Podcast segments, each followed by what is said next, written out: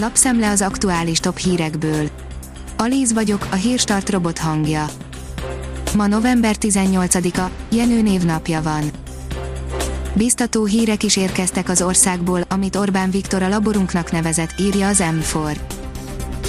Ausztriában az aktív és az új fertőzések száma már nem növekszik, a haláleseteké viszont még igen. Nyugati szomszédunknál kedd óta hard lockdown van, a lakást napközben is csak meghatározott esetekben lehet elhagyni, a szabadtéri maszkviselés viszont ott továbbra sem kötelező.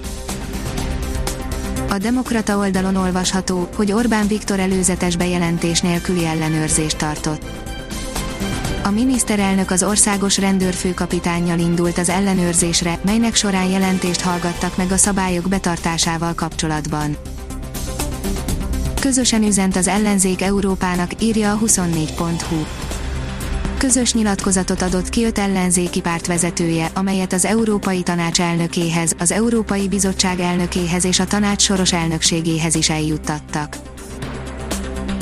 Az Agroinform oldalon olvasható, hogy megmenekülnek az illegális kerti kutak. Kutamnesztiát hirdetne a kormány a vízgazdálkodási törvény módosításával, és ezzel a korábban illegálisan létesített öntöző kutak szabályossá tételét kívánják megoldani. A Kitekintő oldalon olvasható, hogy érdekes képet festett Bill Gates a koronavírus utáni világról.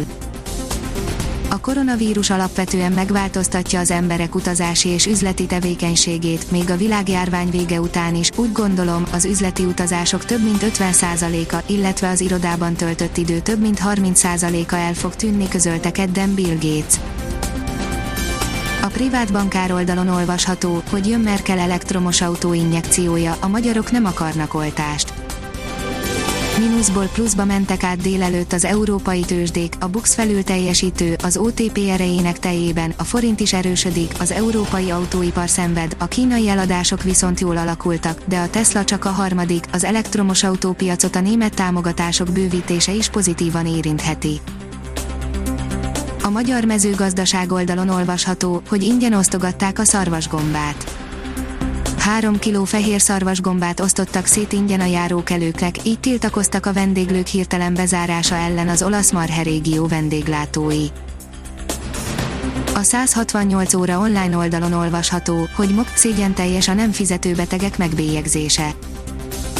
Közleményt adott ki a Magyar Orvosi Kamara azzal kapcsolatban, hogy az egyik magyar egyetemi kórház szülészetén C betűvel jelölték a nem fizető pácienseket. Egy év múlva végleg kivezeti a Microsoft az Open License-et, írja a Bitport. A szoftvervállalat 20 év után nyugdíjazza a főleg KKV-knak szánt licenszelési konstrukciót, mit érdemes választani helyette, caporsolja az IPR Insights írása. Az Eurosport írja, a lapok kárhoztatják, a szakma azonban kitart Löw mellett, német sajtóvízhang a spanyolok elleni 0-6 után. Lothar Matthäus szerint, ha Löw egyszer távozik, csak egyetlen embert tud a helyére képzelni. A 24.hu írja, koronavírusos a Fradi egyik kézise, az ellenfél karanténba vonult. A ferencvárosiak többi játékosa negatív tesztet produkált, így ők folytatják a munkát. A Kiderül írja, napsütéses, tiszta idővel kárpótol a lehűlésért a hidegfront. Pénteken hideg front érkezik, a köt helyét sok napsütés veszi át, természetbe hívó idő jön, azonban több fokkal hidegebb lesz a mainál, és éjjel országszerte fagy várható. A Hírstart friss lapszemléjét hallotta. Ha még több hírt szeretne hallani, kérjük, látogassa meg a podcast.hírstart.hu oldalunkat, vagy keressen minket a Spotify csatornánkon. Az elhangzott hírek teljes terjedelemben elérhetőek weboldalunkon is. Ha weboldalunkon hallgat minket, az egyel korábbi adás lejátszása automatikusan elindul, beállíthatja, hogy az összes korábbi adás, vagy csak az aktuális tematika hírei következzenek. Köszönjük, hogy minket hallgatott!